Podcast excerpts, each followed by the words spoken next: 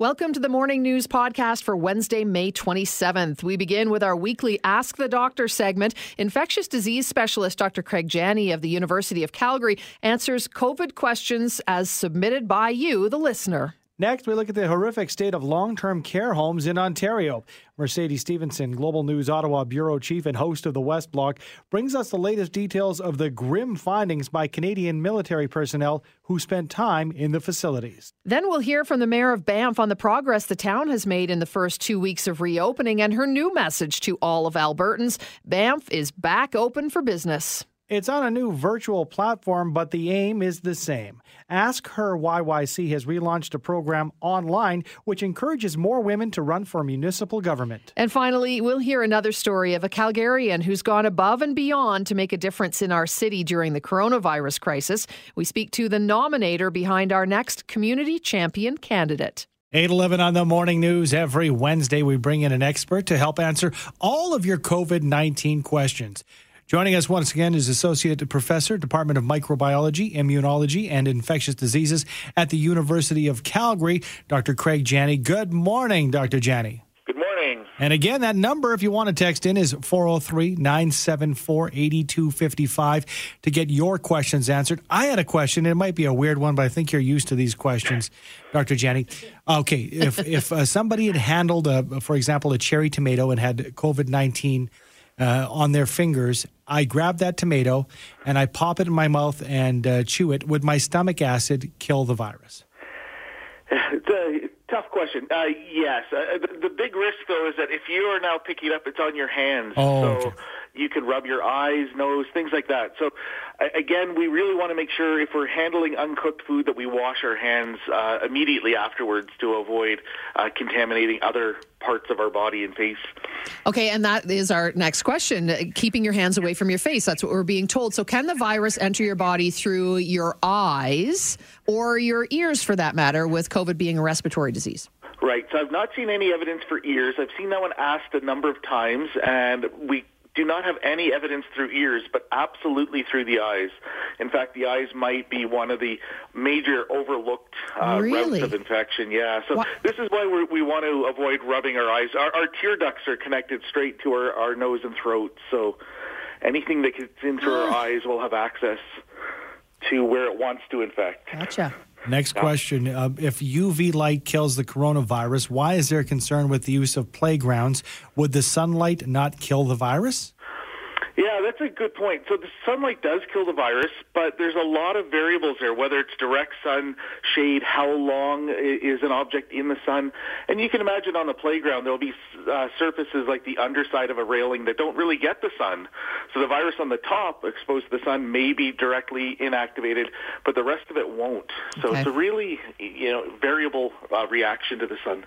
Why, doctor, do they test for fever, say at the airport, for example, when we know the majority with coronavirus don't have a fever? That's another good question. um, so it's just layered defense. So the more layers we have, the better off we are. Just because you don't have a fever does not mean it's a green light. And, and at the airports, it is not a green light. There are subsequent questions. If you are traveling from outside of Canada, there is still a mandatory two-week quarantine. So it, it is just simply one additional layer, and we're not relying on that layer as our sole defense. Do you think that more Calgarians should be tested even if they're asymptomatic? The, I think the easy answer there is yes. From even as something as simple as a research purpose, the better idea we have of where the virus is, how far it is spread in the community, the much better our models are, and the much better we understand the impact of opening things up. It's less about trying to identify people that that have to uh, be isolated. You know, we're not actively trying to police this, but we really need to understand where the virus is, where it has been, and where it's going to be in the next couple weeks. This one a little bit of a complicated question, but does anyone actually benefit from a so-called COVID death? Conspiracy theorists they insist the death numbers are being padded because doctors and the government make money for each death or additional funding from those deaths. Uh, I have never seen funding tied to deaths in any way, shape, or form. Um, as you're saying, if you're you're padding the numbers, whether it be one government or another, I mean, it's the government that is paying the government. So I, I don't see where anybody stands to make um, money off of this. what we do know is is we can look at death rates and whether whether you believe they're associated to COVID or not, they are directly up in the, the last month or two compared to last year and the years before. So there is a measurable increase in loss of life in Canada, and those people all have COVID symptoms. So uh, the, the there connection's pretty direct. Mm-hmm. Is the virus immediately killed with bleach wipes? Uh, for the most part, it only takes a, a matter of, uh, of uh, a minute or so to kill the virus. So this is nothing you have to leave soaking. So we wipe something down, and by the time you're ready to use it, things will be dead on it. Same with the soap, same deal. Same with the soap. Okay. Yep. 20 seconds, warm water, you're good to go. Uh, when might a second wave hit, if it's going to hit? Yeah. I, I don't think we're going to see a true second wave as we have with historic infections. I think what we're going to see is a, a, an uptick from from where we're at. So I don't think this is going to go away. I think we're going to see this uh, reduction in cases and maybe stabilization for a while, and then after a number of weeks, as we begin to reopen things, as people begin to ease back into some sense of normal life, we may see some increased transmission, and unfortunate cases will then probably tick back up again. Dr. Jenne, this kind of relates back to what we talked about just before the break. What is it about the soap or the bleach wipe, for that matter, that's able to kill the virus, you know, in 20 seconds or so? Yeah, so viruses are not alive. They're these little packages of genetic material. And, and with this virus, it's actually covered in a little bit of protein and then covered in a little layer of fat or lipid. And for example, if you add soap, it yanks those fats out almost instantaneously, and basically the virus falls apart. So it doesn't kill it. The virus isn't alive to begin with, but it basically destroys the structure, and it can no longer infect us. When would an antibody test for COVID 19 be available to the general public, and, and how would you get something like that? So these will be administered through your local healthcare provider. Uh, there are some being used in Canada now from a research perspective. However, we're still not entirely clear how to interpret the results. So they will tell you if you've been exposed, but we don't know exactly which antibody yet is fully protective. So just because you test positive, it's difficult to say somebody's protected. We've also seen some numbers emerging from the United States where they used a number of different antibody tests suggesting that almost half the people tested may actually not have antibodies, but they test positive. So there are some variabilities in the test yet, and, and that's largely why we're not using it uh, to make decisions on whether somebody is safe to reenter the workforce or not in Canada. And I guess that, this kind of relates to that. Do we know specifically yet, once the virus enters the body, how long it takes for someone to feel the consequences or for the virus to, I don't know, incubate? How does that work? Yeah, so anywhere four to to oh, just over 10 days before you would develop symptoms. But we have to keep in mind there's a large number of people that may never develop symptoms. So they could be infected, the virus can replicate, and they don't know it. They, they simply don't feel sick. Here's one. Uh, when and who declares that the pandemic is over? So the pandemic is a, a, terminology used by the World Health Organization, and I think there's a lot of confusion about pandemic in that you know when we hear the term, we think it's something excessively nasty, and in this case, it is something quite severe. But pandemic is a term used to describe the distribution of a new virus. So unfortunately, now that this virus is probably permanently established, in the coming months, it'll be uh, probably downgraded from pandemic to something we call endemic, or something that is always there, always part of our daily lives. Uh, this is a question maybe difficult to answer in one way, but perhaps easier in another. Is it safe to send the kids back to daycare? So I know you can't say whether it's safe or not, but from a, yeah. a germy perspective, what do you think? Uh, it's going to be highly variable. So there will be areas of, of the province and daycares where there's essentially no virus in the community, and it would be very difficult to imagine how a child would pick something up.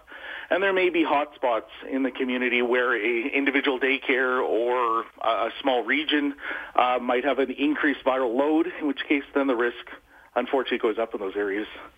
Will the virus die if we take a shower after a work shift or coming back from grocery shopping? I, I absolutely yes. So again, you know, soap, shampoo, uh, number one weapons against it. Any virus on our skin, again, not a real threat unless we expose it to our face. So if we have a shower, soap, shampoo, uh, you're good to go. Well, you've answered all of our questions again. We'll have more for you next week. We know okay. that because we've already got a text line that's the questions just continue to roll in. Thank you so much for always taking the time to answer our questions. Anytime. Take care, both of you. You too. That's Dr. Craig Jenne, Associate Professor, Department of Microbiology, Immunology, and Infectious Diseases at the U of C. 708 now. Boy, the reports are graphic about residents being bullied, drugged, improperly fed, in some cases, just left for hours and days in soiled clothes, soiled bedding. The shocking information came out of that report by the Canadian military that has been helping out in Ontario nursing homes it's just i think it was when canadians read it i can only imagine that people were absolutely shocked to because we'd heard uh, during yes. this pandemic that things were not good in some of these senior care homes. But boy, to this degree, I, I, couldn't believe what I was reading.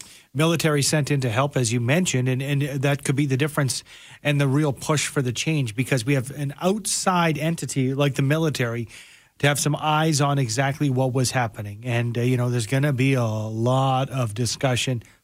If that's the bonus that comes out of this, uh, you know, that we, we, we have to embrace it because these are our seniors. These are our, it, it's incredible. Everybody knows my father was in a senior care facility uh, for the months before his death, and, mm-hmm. and I, I I go there uh, as often as I could to visit, and uh, it's it's a different way of life, and you just hope when your uh, your family members are in this that care, being looked after, right? Yeah, that's what you expect. Yeah. And to think that this is isolated in Ontario is we'd be foolish we, to think we that. We know that yeah. that's not the case. But this is the indication that things have to change. I was having a discussion on Facebook. Uh, I had posted something, and boy, got a lot of comments from people that I know right here in Alberta that as you say, have and had relatives in senior care homes and said that the conditions can be atrocious. Now, it's not all of them, and it's certainly not all the workers because there are many no, workers that no. work in these places that absolutely love what they do and are, are wonderful people.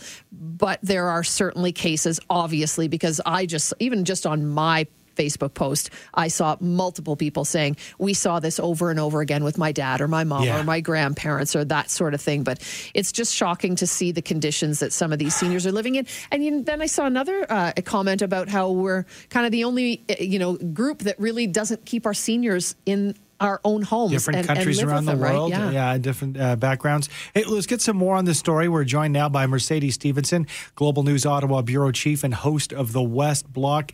Uh, good morning, Mercedes. Good morning. Now, is, is this a story that Global News broke to begin with? Yeah, it is, and we were we were quite surprised when the prime minister came out and started talking about this right before we were about to publish. Um, but they had received the report on Friday at the political level here in Ottawa. Um, the military had written it up and put it up the chain command on the 14th, and it had sort of been winding its way through the bureaucracy. Um, and what was, you know, really shocking when we read it, uh, you could see it shocked the officials here in Ottawa too. And they're always easy people to really shock, but, but what was in it was just jaw dropping and, and very sad and very disturbing. Um, and we were planning to break this story because we had heard over and over again that the conditions in the homes were very bad. The allegations were very serious. So we didn't want to go with just, you know, hearsay that things are bad. Um, and we were able to obtain documents, including the report that was publicly released. We also had documents beyond that um, and, and, these are documents that have very clear and very, very serious allegations in them that matched what we were hearing. Um, and it was a story we'd been working on for a couple of weeks.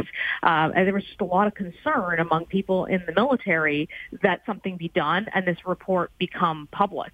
Um, now, I'm told by Ontario officials around Doug Ford that as soon as he found out about it on Monday, he wanted to go public immediately, and they kind of had to do some legal checks first. Um, so I, I think it would have come out, but there was the concern among a lot of troops that it wouldn't come out, that this would be suppressed, or that it simply, because it was not intended for public consumption, wouldn't be released, and that they would leave these homes and they'd slide right back into the disrepair that they'd been before, or people would not be held accountable in some cases um, where there are very clear allegations of neglect and abuse. Mercedes, I think sometimes shock is necessary to make change. So, can you talk about some of the specific findings that the military released?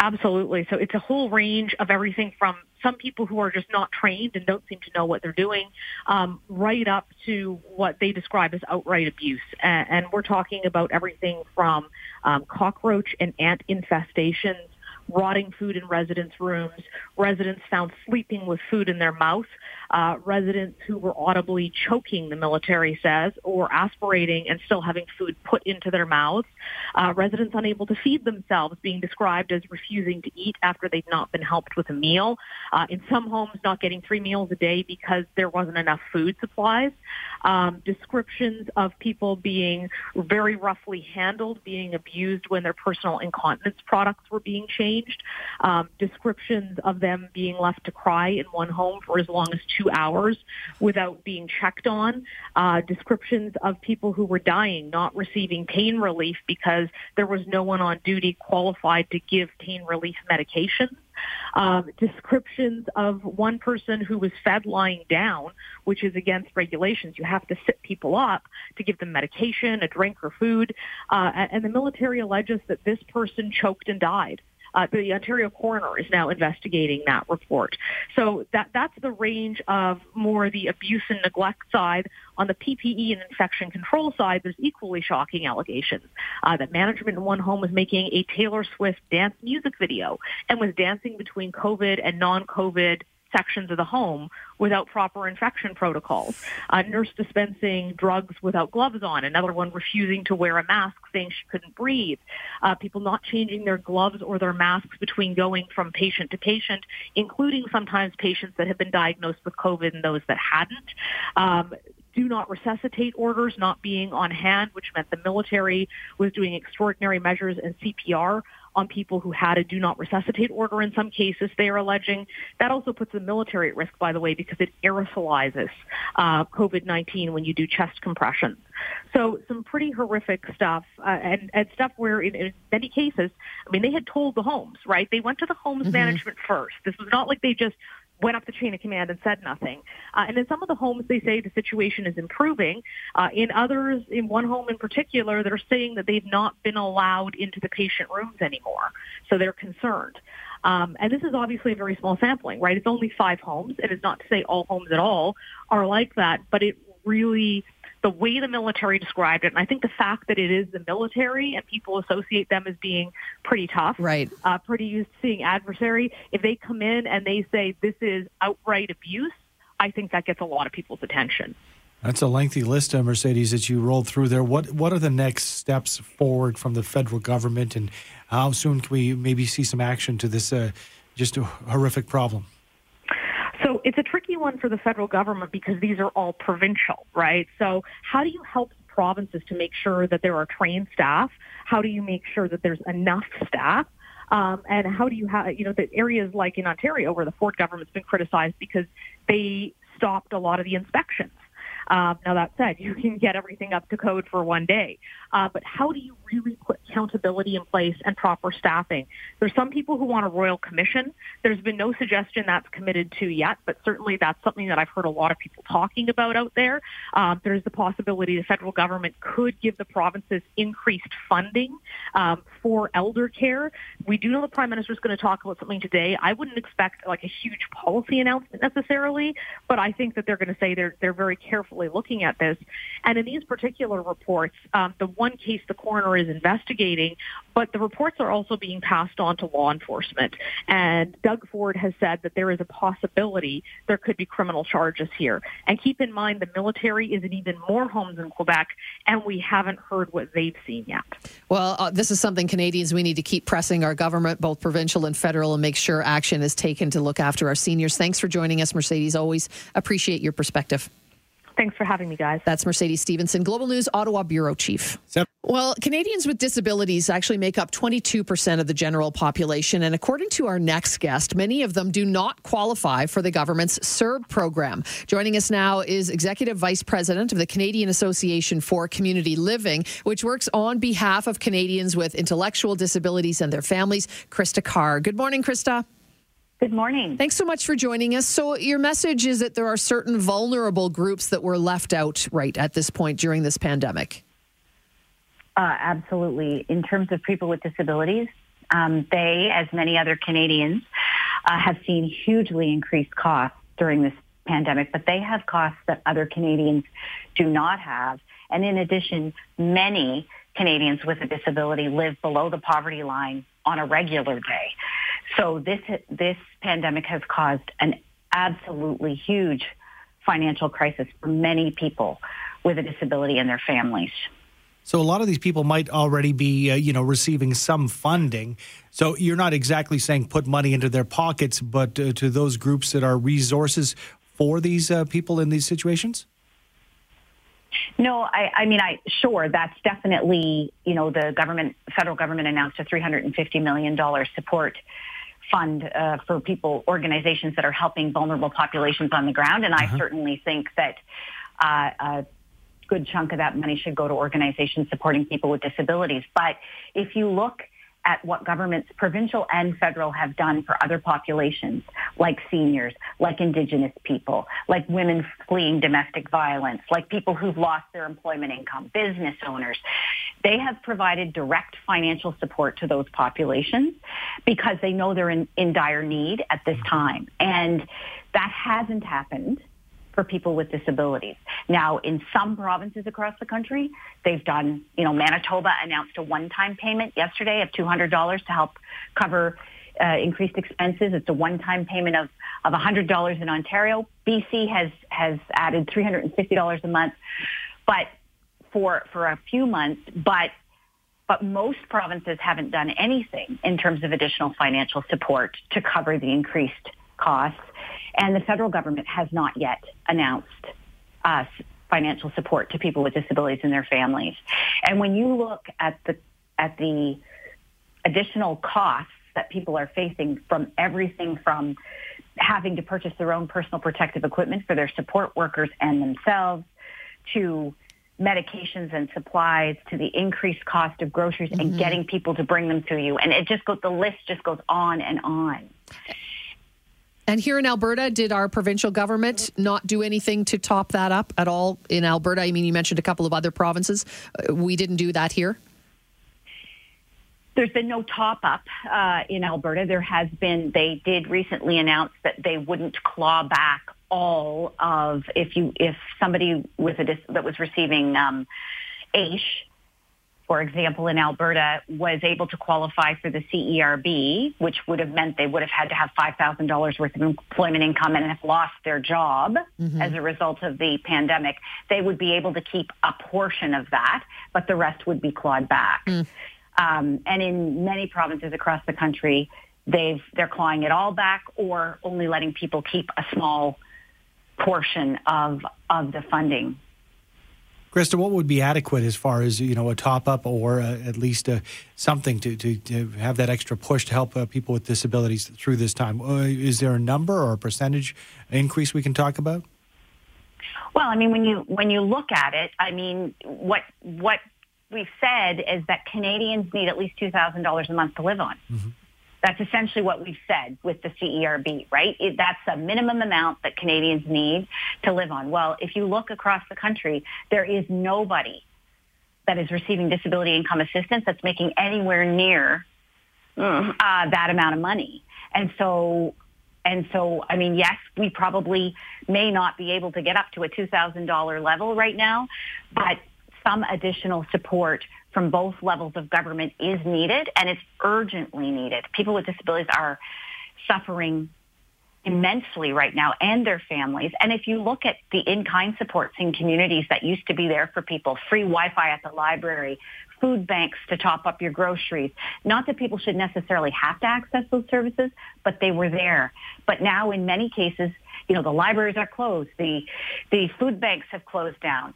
Uh, so people aren't even able to access the regular in-kind supports they were getting just to get by on a day-to-day basis. Most definitely more work for the Canadian government and the provincial government to do, in fact, then as well. Uh, absolutely. Like this is a shared responsibility, and I, I frankly think the federal government uh, has borne a lot of responsibility around a lot of populations. I definitely think they have a role around people with disabilities, but the provincial governments do as well. Thank you for bringing this to our attention, Krista. We appreciate it.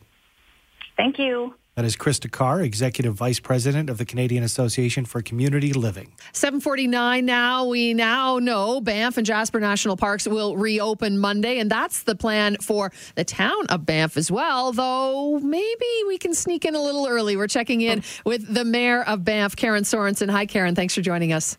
You're most welcome. Nice to chat with you this morning. Great to have you back because I know the message has been, you know, please stay away till we're ready to have you. Are you ready for us now? Absolutely. And yes, you could sneak in this afternoon if you'd like to. So we're really ready to welcome visitors back. I do have to start by saying thank you so much to Calgary and the surrounding area, Alberta really, uh, for giving us the extra time that we needed. We wanted to make sure that we were prepared. I, I think that Albertans expect that of us as a, as a world-renowned tourism destination, and we're feeling very ready right now. Uh, Mayor, what's it going to look like for, for those visitors who've not been uh, so far this year, as far as what's open or, or differences they might see and encounter? Right. So to begin with, to see who's open, Banff.ca has a list on there of businesses that are open. Um, when the province announced the initial relaunch on May 14th, most of our businesses did not open. But over the course since May 14th, more and more are opening. Um, I think by this weekend, I think most will be open. Uh, but you can check there, and I'm really encouraging visitors if they are coming, especially if they have a very specific place that they think they want to go to to eat or to, to shop or whatever the case may be, call call the store or the restaurant and just ask, um, are you open? What are your hours? And what's your protocol in terms of safety measures? And I think that's a really good um, thing for visitors to do. In terms of how we're going to look, it is going to feel and it is going to look different. Council decided on Monday to uh, close the 100 and 200 blocks of Banff Avenue, which is the main downtown core, to vehicular traffic um, through the summer with the intention of giving extra space for pedestrians and social distancing, and also to give our restaurants and our retailers an opportunity to have some more space to provide their products and services since many of the um, shops and the restaurants have to operate at a lower occupancy than what they would normally do. All right. So, what about hotels? That's the one question other people are asking. Are they open in town? Yeah, my understanding is that most hotels either are open, are opening. I know that Fairmont has been um, widely spreading that their opening date for the Chateau Lake Louise and the Banff Springs Hotel are June 1st, but definitely my impression is that most hotels uh, are currently open or or opening. I also want to say that I would assume most businesses in Banff are doing a really good job of keeping their websites up to date, so people can certainly go check and see what's happening. Thanks for your time and thanks for the update, Karen. Alrighty, thank you. That is Karen Sorensen, the mayor of Banff. 719 on the morning news. Did you know that only three of Calgary's 15 city councilors are women? Yet women comprise 50% of Calgary's population. Ask Her why YYC is relaunching Prepare Her, a unique hands on program that trains women to run successful campaigns and is designed to address the unique barriers faced by women stepping into political leadership. With all the details on Prepare Her, we are joined by acting president with Ask Her YYC, Jillian Hines. Good morning, Jillian. Good morning. How are you? Good. Uh, thank you for taking the time. So let's talk about the relaunch. Is it, uh, you know, uh, one of those things that uh, we had prepared to have this launching, but it was pushed back by the COVID 19 pandemic? Yeah, you bet. So, I mean, just like many, many people, um, or I would say everybody in Calgary and, and beyond, COVID 19 has really changed, uh, you know, our lives in many ways.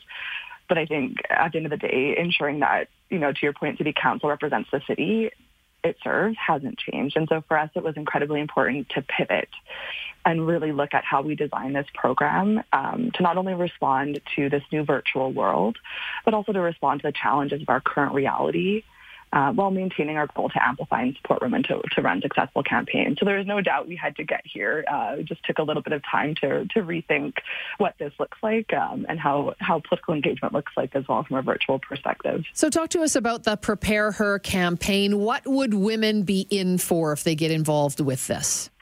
You bet. Well, hopefully they're in for um, a couple of different things. I think at the very least, what we're looking to do is to provide women with uh, some real foundational models, uh, modules around what they need to run a successful campaign. So that's everything from, you know, understanding some of the, the how the city works from a municipal lens through to, you know, public policy, fundraising, campaigning, media management. So it's really, you know, those, those core pieces of running a campaign. Um, but I think more broadly than that, it, it actually gives them an opportunity to become part of a, a cohort and a community of support um, to really help help women sort of amplify them and overcome some of the barriers that, that may stop a woman from choosing a political career. Jillian, it kicks off today. Is the best place ask her askheryyc.org for more info?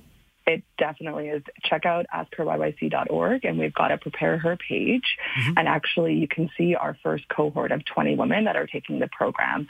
They're on uh, they're on the page live, and there's some mm-hmm. fantastic individuals on there.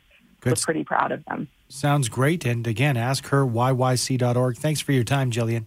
Hey, thank you so much. That is Jillian Hines, acting president with Ask Her YYC. You know, it's very tough uh, right now as we get uh, certainly not post pandemic, but start to ease things up, Sue, mm-hmm. and deciding whether or not to go to the park. That's complicated. Should I should I go to the park? Yeah. Maybe there's too many people there. restaurants are open. Yeah, struggling to make uh, decisions because the stakes have been so high, and there continues to be a risk. Uh, we're uh, joined by professor in the biomedical research department at Simon Fraser University, Diane Finegood, to help us through some of these questions. Good morning, and thanks for joining us, Diane. Hi it's a it's a maybe a gun shy thing, a trepidation because I know personally in my case I have not you know really been anywhere but the grocery store since mid March. Are you finding that a lot of people uh, just don't even know how to take that first step? So I didn't hear all of your uh, conversation just before I came on, but I'm, I'm guessing you're sort of asking about how individuals uh, make decisions as it relates to the environments that they're in. Yeah, yeah, absolutely. Yeah, okay. Okay, sorry. I just get my head in the right space here. So, um, so I think it's super challenging to uh, give specific advice to everybody because the decision about about going to the store or going to the park, uh, what you do, whether it, you know any of those sort of different environments, is going to be an individual decision. So you know you have to consider uh, uh, your risk, the complexity of the environment you're going into, how much control you have, how much you know about all these different things. And we don't have a lot of uh, information in some cases in which to make those kinds of decisions. So everybody's got to weigh these things for themselves, uh, where their mental health is, where their uh, comfort is, how many people in their family or in their home are um, uh, might be vulnerable or at risk. Uh, those are all kinds of things. So kind of separating out places where you have a lot of certainty about uh, the situation from those where you may have less information uh, is an important kind of first step. So, I mean, and you're right. We don't have a lot of you know research on it because this is a, we're in a new situation, aren't we? So, is your would your advice be to kind of you know make a, a, chart, say to say you know wh- which one has some of the the bigger worries for me and and what I might feel more comfortable with? So I'm not a psychologist. So in terms of how to sort of manage one's own uh, sense of worry um, uh, and, and capacity, I'm not sure I can advise on that, but it certainly helps to think through what are the important things to you uh, what are the, the biggest risks uh, that you might be exposing yourself to in a particular case, like uh, going to a crowded park or a park that's not so crowded? And um, and then also uh, how much risk tolerance you have. It's a bit like uh, when we talk about financial investing. How do we invest ourselves in our environment uh, depends a little bit on how much risk we can we're comfortable with and how much certainty we have about uh, whether that's going to be a safe environment. And sure, I think listing the things that are really important would be a good starting place because it keeps you focused on uh, what's important to you. And the rules seem to be different everywhere, Diane. So that could be the part of it. Is you know, for example, here in Alberta, do, do you uh, meet with friends across the table and have a pint of beer for the first time? Is that permitted? Uh, because they're not in your bubble, uh, but they might be two uh, meters away. And I think that there's just so much information, and that might mm. be giving people, you know, some trepidation to take the next step. Sure. Here's the thing, though. Rules work when the problem that you're trying to, uh, you know, address is simple. So mm-hmm. when you want to bake a cake, follow the recipe, yeah. follow the rules, yeah. right? Like that's really easy. But when you want to raise a child, that's complex. It's, uh, you know, there's no rules that really work. And we're in a space where the problem is complex, where each individual has to make their own decision. So you need to start thinking differently about how to kind of go about that. It's rules don't work. And we're starting to see emerge um, out of this pandemic how different provinces are taking it and thinking about it. So in BC, where I live, we have mm-hmm. a provincial health officer who's setting principles, giving you the basic ideas of what you're trying to accomplish, and then letting you figure out how to accomplish it. Whereas in um, Ontario, there's kind of more, it seems, and maybe I'm uh, unfair to call out a particular province, but in other places, there are rules being put in place. And finding the right balance of where you need a rule versus where you need the idea mm-hmm. uh, and the principle that you then interpret. That's that's not so easy. I, I have a lot of sympathy for our decision makers right now. This is a very challenging time because we're used to working using rules. But rules aren't necessarily the best way to get us through the pandemic yeah. safely and healthy and all of those sorts of things rules for a game we've never played before. And that's the crazy part about this. There's no template, there's no framework to follow, and we're really creatures of habit. Uh, mm-hmm. So that could be a part of it too, because we're so far out of our routine. To find a way back could take some time, and maybe it's not just because the restaurant's open this week. It's going to feel like normal. Yeah, I don't think. Well, we I don't think we'll ever go back to the normal that we had uh, before the pandemic uh, was in our face. Like that there are many things about what was considered normal then, uh, like air travel uh, to many distant places. Uh, the funny story for me is last year I travel enough on Air Canada to become super elite again. I hadn't done that in, in a decade. I vowed to reduce my travel um, so that because I was tired of it, and I don't think I'll go anywhere this year to take advantage of my new status. Yeah. oh wow. Well, the questions continue. I'm happy about. I'm happy about. I, I, think a lot of people are too, Diane. Thank you. The questions continue. So uh, you know, I guess we just all, all have to make our own decisions based on our own information. So thank you for your perspective this morning. Yeah, happy to help. That's Diane Finegood, professor in the Biomedical Research Department at Simon Fraser University.